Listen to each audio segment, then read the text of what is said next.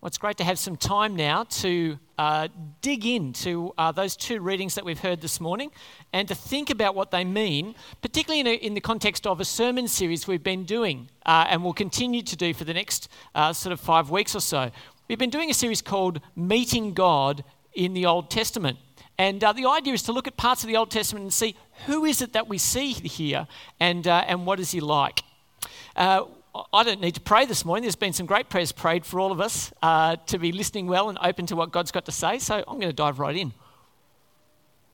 I wanted to start by asking you if perhaps like me, at about 3 o'clock in the afternoon, you start to have a little craving. Does anyone here have a little craving about 3 o'clock in the afternoon? You know that there's something good waiting for you, which is dinner in all of its healthy brilliance. But this little craving kind of is saying to you, is it now? Is it now? Is it now? And the answer, of course, is no, it is not now. And so what do we do with our little craving? Does anyone know? Sorry? Chocolate, various other bits and pieces. I think magical machines like this exist for exactly that sort of time of the day. I can remember when I was travelling to and from uni, it'd be later in the afternoon, hopping on a train. Trains are terrible, of course, because you have to walk past these things before you get onto the train, and it's always about that time that I was walking past them. And so I'd think to myself, I know there's a good thing coming, but I actually want the something now. And so these magical things obviously help out. I think chicken-flavoured Smith's chips are the bee's knees. If you haven't found them yet, you need to get into them. They're great. But they are not the real thing.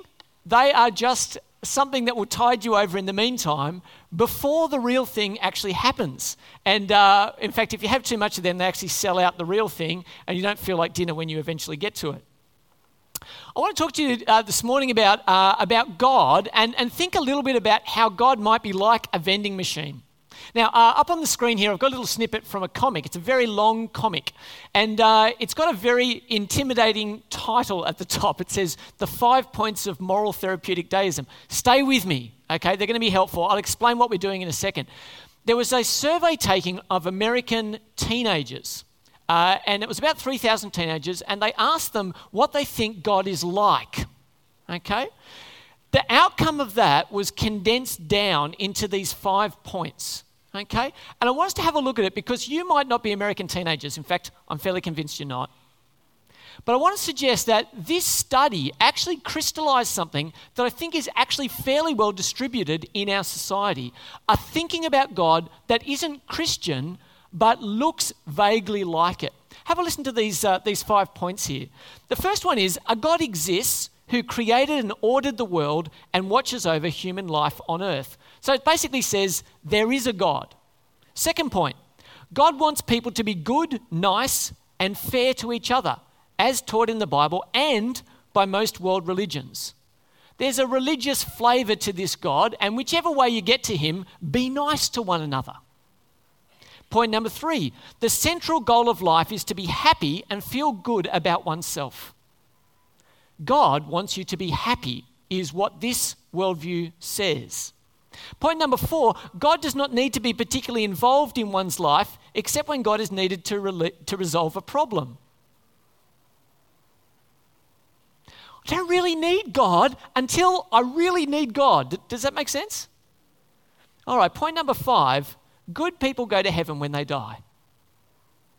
Now, I'm going to say to you today that that is not Christianity. And for some of you, that might be surprising because, hey, we're thinking that looks pretty much like exactly why I'm here today. And that's okay. I actually think it's widely distributed. It may even be that you've been a Christian for a while and you're tending towards thinking about God in this way. I want to suggest to us today that there is something much better for us.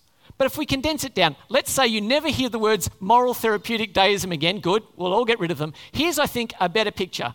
Take our vending machine and shrink it down into a little thing that we can rub, and out pops a genie. This is, in practice, what our view of God looks like. Hello there, you rang. How can I make you feel better right now? How can I serve you? Wow, you're looking nice today. You are just the greatest thing ever, aren't you? Man, am I lucky to be your God. Now, I hope we have a little chuckle there. That's good. That's helpful. You're on board with me. It's a bit cheeky, isn't it? I don't think anyone actually says this. So at some level, it's a stereotype. It's not real. But it kind of points in the direction of what this moral therapeutic deism means. Hey, God, you're lucky to have me. Now, can you make me happy and solve all my problems? Sounds attractive, but it's a long way from the God who we meet in the Bible.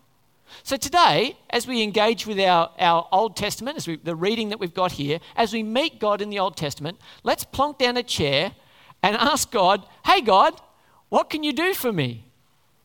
What's he on about in the world? We'd want to say, well God, I've got an idea of who you are, so what would you like to do for me?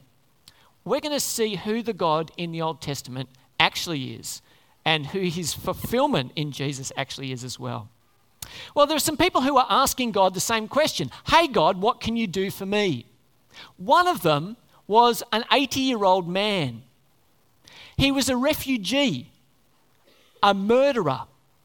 And now his life was so fallen and broken that he found himself in a foreign country, run away from the place where he'd had high leadership. And guess what he was doing? Shepherding sheep. This 80-year-old man with all his potential is now shepherding sheep in a foreign land as a murderer and an escapee from the law. He's saying, hey God, what can you do for me? There's a group of people who are living in the land of Egypt, and they've been there as slaves of the Egyptians. They have been forced into labor, to making bricks for the Egyptians. They do it day in, day out. They don't get paid. They're slaves of the mightiest people in the world. And they had thought that they were the most precious people in the world, that they were the people of God. How long have they been suffering for? 400 years. The people of God, that's what they used to be called. I'm sure they started to doubt it. Hey, God, what will you do for me? We have this great title over us, people of God. And guess what we're doing? All we're doing is making bricks for the world's superpower. Hey, God, what will you do for me? Well, into this situation, this runaway 80-year-old murderer, these people who've been slaves for 400 years, comes the incident that was read for us today. If I can get you to open your Bibles, we're going to go to Exodus chapter 3, and we're going to look at verses 1 to 6. Exodus chapter 3, and we're going to look at verses 1 to 6. If you've got a phone, you can look it up on your phone, but I will ask you to stay with the Bible and not texting. Unless you're tweeting out the wonderful things God's telling you and then go for gold. Exodus chapter 3 and verses 1 to 6. Now Moses was tending... Did you know Moses was the 80-year-old? Now Moses was tending the flock of Jethro, his father-in-law, the priest of Midian. And he led the flock to the far side of the wilderness and came to Horeb, the mountain of God. It'll later be called Mount Sinai. There the angel of the Lord appeared to him in the flames of fire from within a bush. Moses saw that though the bush was on fire, it did not burn up. So Moses thought, I'll go over and see this strange sight, why the bush does not burn up. When the Lord saw that he had gone over to look, God called to him from within the bush, Moses, Moses. Here I am, said Moses. Do not come any closer, said God. Take off your sandals, for the place where you are standing is holy ground. Then he said, I am the God of your father, the God of Abraham, the God of Isaac, the God of Jacob. At this, Moses hid his face because he was afraid to look at God. This is an extraordinary story. This is not Moses imagining God. This is the living God choosing to make himself known by appearing to Abraham. Now, it's interesting, isn't it, to see... Have a look, it says in verse 2 there, the angel of the Lord appeared to him in the flames of fire from within a bush. And you might think, so is it an angel and not God who appears? Well, the answer to that question is, it's truly God who appears in the bush. It says an angel here. There's a sense in which, because God is present everywhere, because he's infinitely holy, his ability to be just in this one place, in this bush, is restricted. but he's truly there as the angel of the Lord. Someone likened it to having a Skype call. When we Skype, so my brother used to be in Kazakhstan in Central Asia, and when I used to talk to him, I was truly talking to him. In fact, I remember the first one. He had wireless, and he took his laptop to the window, and I watched snow falling in Kazakhstan. I went, that's wild. I know it's very everyday now, but the first time I did, I just went, it's extraordinary. Here's the thing. I was truly meeting with my brother, but he wasn't present in all of his fullness. Does this make sense? So Moses truly meets with the God who fills the whole universe, but he hasn't just compressed all of himself down to a burning bush. Does this make sense? Okay, so that's the first thing we see. The second extraordinary thing is that God chooses to catch his attention. Yeah? Now, I don't know if you thought about this. God could have just gone from the sky, Moses.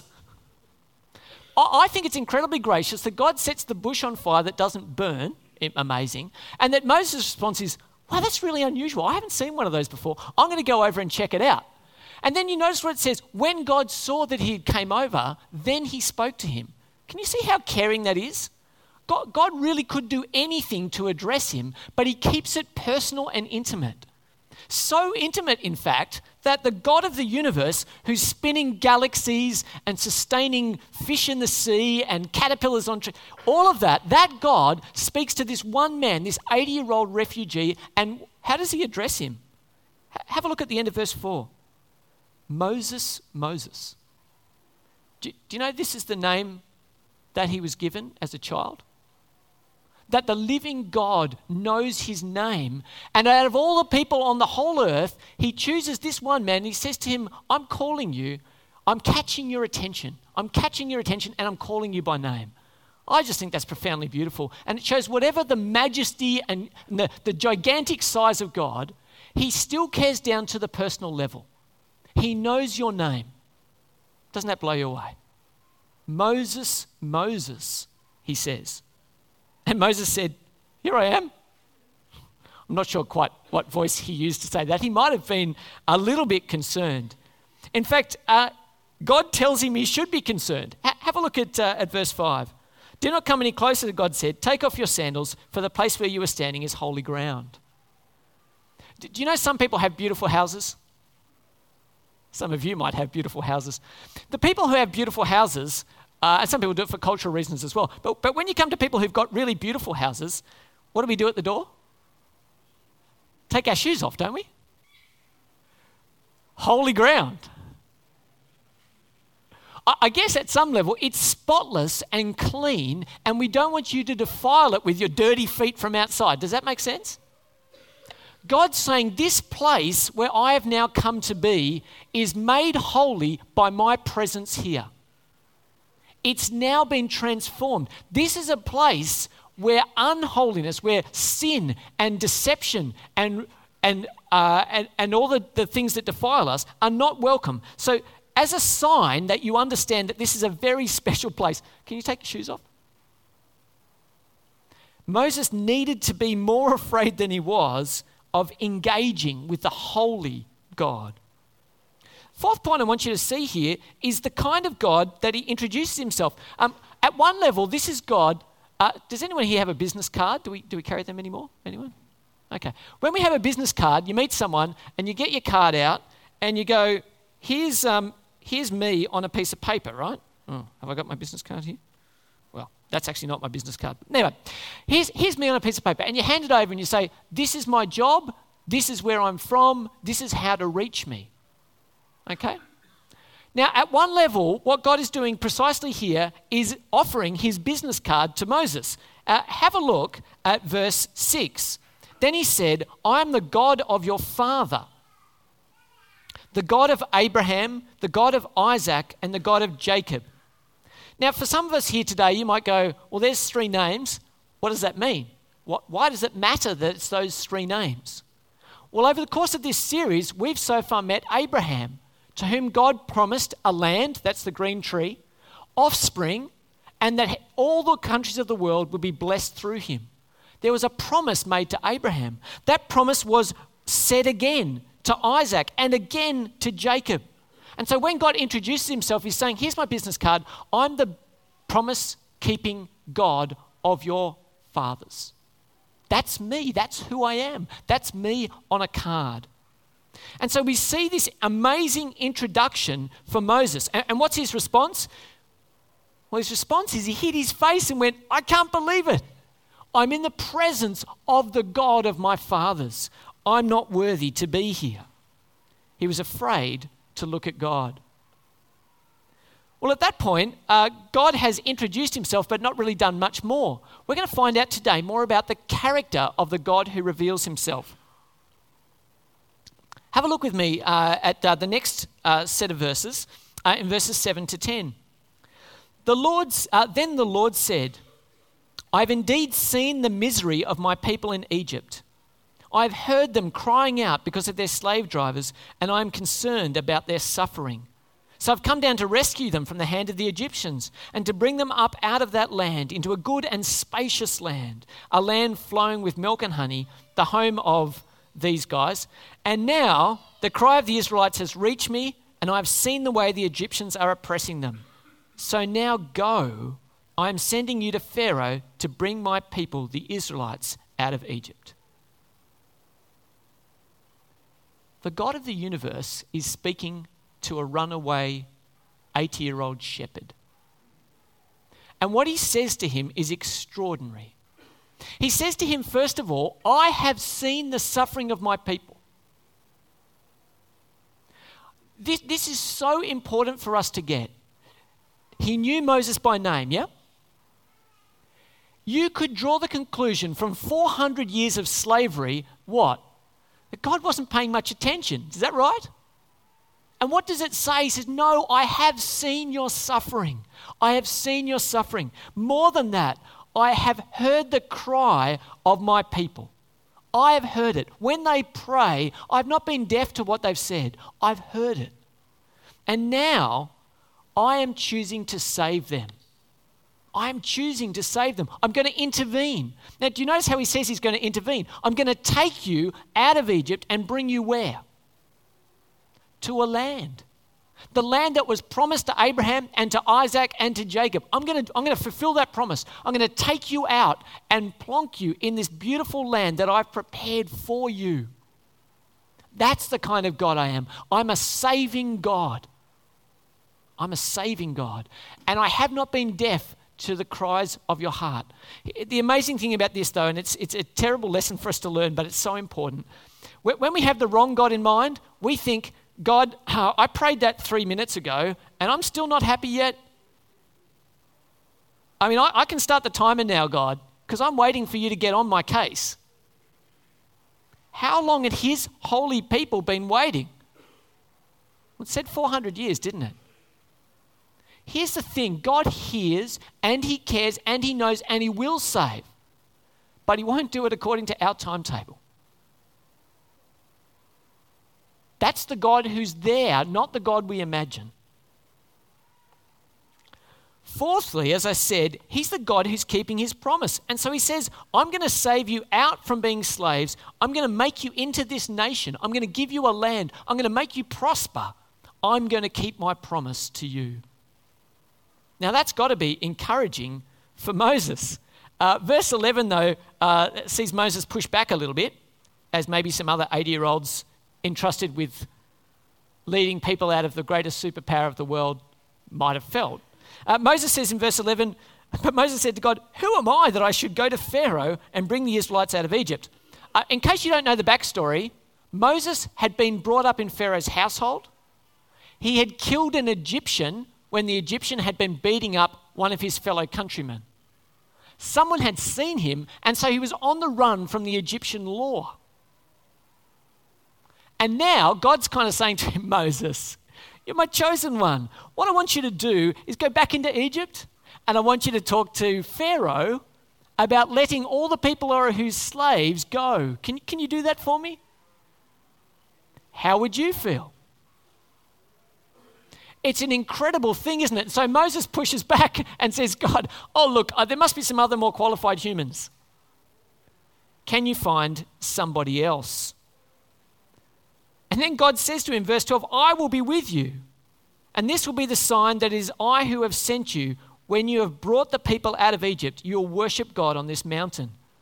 Moses, do you know I'm never going to leave you or forsake you? Do you know that you will bring them out? And the sign that I'm with you, when you assemble a massive crowd right here and they are worshiping me, that's how you'll know. It's extraordinary. Now, Moses says in verse 13, you can see it up here. Moses said to God, suppose I go to the Israelites and say to them, the God of your fathers has sent me to you. And they ask me, what is his name? Then what shall I tell them? See, it's, I think so often we get caught in Bible land, which is different from us, right? We imagine that the people living in the Bible had a different experience of life. I want you to think what it would be like. You're the people suffering in slavery. The fugitive Egyptian former royalty comes in covered in clothes for a shepherd and says, oh, by the way, everyone, I just spoke with your God. And I'm just telling you, we're going to get out of here really soon. I'm just going to go have a word to him about it. And they went, oh, yeah, sure. Yeah, no, we're totally with you. Yeah, let's do it. So what Moses is saying is, God, how can I prove to them that I've actually met with the God of our fathers? What name can I give to you so that they'll believe me, essentially, is what he's saying. Well, here's what God says. He says in verses 14 to 15, he says this, God said to Moses, I am who I am. That is what you are saying to the Israelites. I am has sent me to you.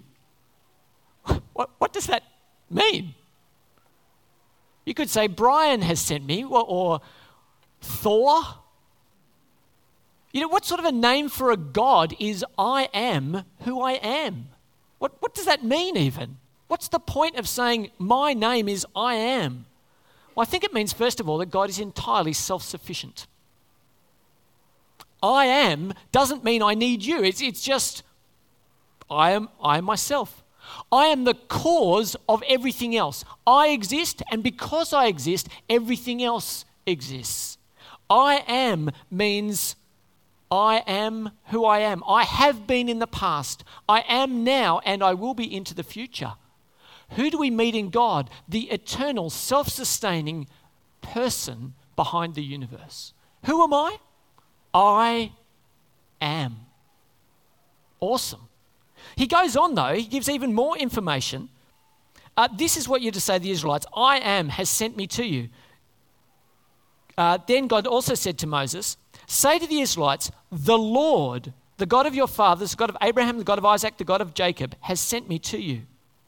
Now, when it says the Lord, can you see in your Bibles there, when it says the Lord? Can you see it says it in capital letters like that? This is actually really important. It's one of those little things that you just read past all the time. When God says the Lord, he's actually telling them another name for him. Lord in capital letters like this, and you'll actually see it in your Bibles, is actually God's name. It's not just boss or king. The name actually means Yahweh, and it's represented in these Hebrew letters. And the reason I wiped it from that way to this way is because that's the way they're read, okay? Hebrew letters. 4 Hebrew letters for God's name. This is his name, and it's pronounced Yahweh. When he says, the Lord has sent you, he's saying, Yahweh has sent you. It's a bit like the Muslims would say, we don't say God, we say Allah, yeah? What God is saying, I am saying to you, my name is Yahweh, the Lord. And the reason we have the Lord in our text instead of Yahweh is because the Jews in the Old Testament were very careful to keep one of the commandments, which was what? Does anyone know? Do not misuse the name of the Lord your God. And so when it came to saying God's name, they would never say it. And so the English translations have actually kept this practice, and we don't write Yahweh in our Bible, we write Lord. There you go. So this is respecting God's name, but it actually is his name. Who is sending you? I am is sending you. The Lord or Yahweh is sending you, the God of your fathers.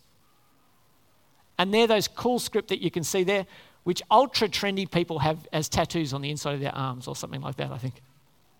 All right, here's what it says in verses 16 to 17. Go, here's the battle plan. Go assemble the elders of Israel and say to them, the Lord, the God of your fathers, the God of Abraham, Isaac, and Jacob, has appeared to me and said, how beautiful are these words. I have watched over you and have seen what has been done to you in Egypt. And I have promised to bring you up out of the misery in Egypt into the land of the Canaanites, Hittites, Amorites, Perizzites, Hivites, and Jebusites, a land flowing with milk and honey. God has heard, he has seen, and now he will save them into the land of promise. That's the God who is really there. Okay, here's my overview of the Old Testament. Old Testament, New Testament, bunch of pictures here, bunch of pictures there. Where are we at the moment? The Bible's big plan is to take us from creation all the way through to a new creation. The problem we have is that sin has ruined our world. We have dropped into the story after the promises have been made to Abraham here in Egypt. And I think you're wondering, well, it's great to meet the God in the Old Testament. How do we get to Jesus? All the way up here in the New Testament. How do we do that? Well, let's have a look at Jesus. Jesus is the God of the universe walking amongst his people. Jesus is a real man who is really God. Have a look at these beautiful verses from Hebrews chapter 1, verses 1 to 4, and see what's different between a burning bush and a living, breathing man. Have a look at Hebrews 1, verses 1 to 4 here. In the past, God spoke to our forefathers through the prophets at many times and in various ways, including burning bushes. But in these last days, he has spoken to us by his Son, whom he appointed heir of all things and through whom he made the universe. What the Bible is saying here in Hebrews chapter 1 is that the person of Jesus come into the world is not like a Skype call. It's not a burning bush. That in flesh, you are meeting the living God. Something extraordinary has happened. He's arrived in person, not just phoning it in. So Hebrews says that, but I think we want to ask the question, did Jesus claim this for himself? So some people would say, hey, Jesus is a great teacher. Yep, he's a great teacher. He taught lots of good things, but everyone kind of got a bit carried away with him, and now they've made him out to be God. What did Jesus say about himself? Well, this is where our passage from John comes in. I'd love you to flip there, go all the way to the New Testament and find John chapter 8 if you can. John chapter 8, because I'd love you to make sure that I'm getting this right. Matthew, Mark, Luke and John. John chapter 8.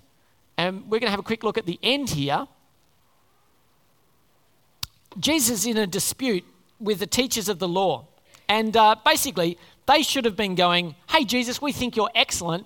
You're God in a bod. You are telling us what God wants us to know. But instead, they were skeptical. And they thought, it's not right. You can't be wandering around as the living God. You must be possessed by a demon or something like that. Jesus tells them, whoever obeys my word will never see death. And they say, well, now we know you're demon-possessed because everyone up to now has died, including Abraham. Jesus picks it up. Have a look with me at verse 58. In fact, he says in verse 56, your father Abraham rejoiced at the thought of seeing my day. He saw it and was glad.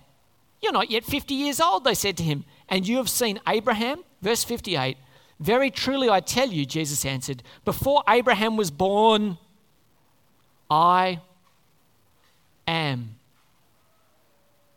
Before Abraham was born, I am. That's highly unusual. Unless you think Jesus just has some sort of weird speech defect, have a listen to what the people in the account here did. At this, what did they do? They picked up stones to do what? To stone him. Why did they want to stone him? All he had just said, before Abraham was born, I am. And we might have said, is that bad grammar? Is that why they want to stone? No, it's not that. Because when he said, I am, okay, they heard all the way back to Exodus chapter 3. Before Abraham was born, I am is an extraordinary claim. And so the reason they're picking up stones is they're saying, this guy is making himself out to be God. And what happens to people who blaspheme the name of God? Does anyone know? They get stoned to death. Incidentally, I was sitting with a Jehovah's Witness, actually, who says Jesus is less than God. And they have all these things all set out in preparation to answer all the great challenges, the key passages. I took them to this passage. I was literally reading it that morning in Macca's when someone came up and sat down next to me and started talking to me. Anyway, these things happened to me. And he started talking to me. He says, did you know that Jesus isn't God? And I thought, well, actually, I just read this. This is pretty cool. Jesus says here, before Abraham was born, I am. And he says, yeah, what? And I said, well, I want you to see what they do. They're picking up stones to stone him. Do you know why they're picking up stones to stone him? He said, I don't. Because he's blaspheming in their thinking. He's saying they think he's blasphemed, so they want to stone him to death. What do they get? What do the Jews here get? They hear a claim of divinity. Do you understand? They heard a claim of divinity. They heard Jesus claiming to be God. And so they want to stone him. I showed this guy and he went, I haven't seen that passage before. Thank you for pointing it out. I'm going to go and talk to someone about that. Well, now you can too. Jesus says, I am. And it's an extraordinary claim to be divine. Why did he come? Well, let's just see this quickly. Why had Jesus come? It's beautifully put, famously put in John 3:16 and 17, isn't it? For God so loved the world. This is Jesus speaking about himself. He says, God the Father so loved the world that he gave his one and only Son, that whoever believes in him shall not perish, but have eternal life. For God did not send his Son into the world to condemn the world, but to save the world through him. Beautiful. That's my God. That's the God who really exists, and the mission of his Son. He came to save. Says in 1 Peter 2:24 this, he himself bore our sins in his body on the tree, on the cross, so that we might die to sins and live for righteousness. By his wounds you've been healed. Why did Jesus come? To pay the price for our sins, to die on the cross, on the tree for us, that we might leave an old life of sin and start a new life of righteousness. That's why he came, to continue the saving work of his Father. So I want to tell you today, the God in the Old Testament and the God of the New Testament, what's he like? He's the God who sees our sin, who hears our cry, who has come to save us. Who's come to save us. So let me leave you with this challenge. I want to think today about what the God is that you're hanging on to. What's he really like? Is the God you're hanging on to a God largely of your imagination? A vending machine for your short-term satisfaction? Hey God, I just need to phone in a couple of requests for today. I'm not really interested in what else you've got to say. I really just need to be a bit happier. I need you to take care of me today. Or is the God that we're going to worship, that we're going to give our life to, actually the God of reality, known through the person of his Son who died to save us from our sins? See, there's some terrible news in it, isn't it? I have to admit that I'm a sinner. But the wonderful upside of doing that is that he will save us, cleanse us, wash us, make us new.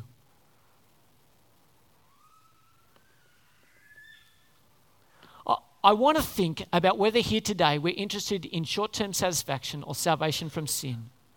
I want to ask those of you who are living with a God that you started today more like the vending machine, and ask you, are you really dissatisfied with the actual living God? Or are you dissatisfied with the caricature of God that you've invented?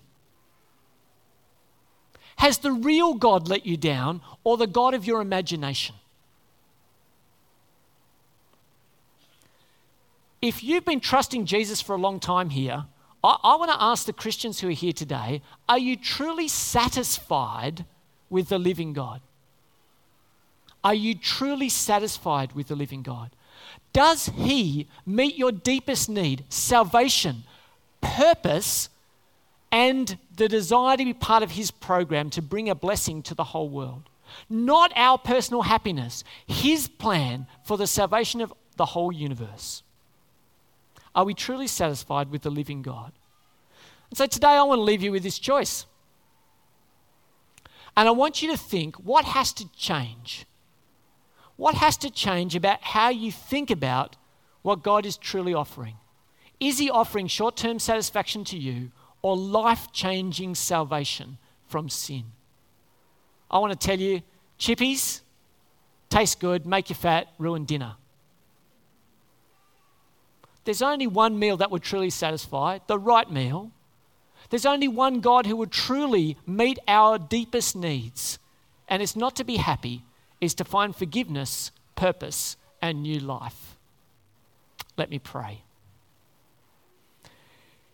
Heavenly Father, I pray for us here today. I pray that you would help us to do the hard work of loosening the tight grip we have on an imaginary God that does not exist.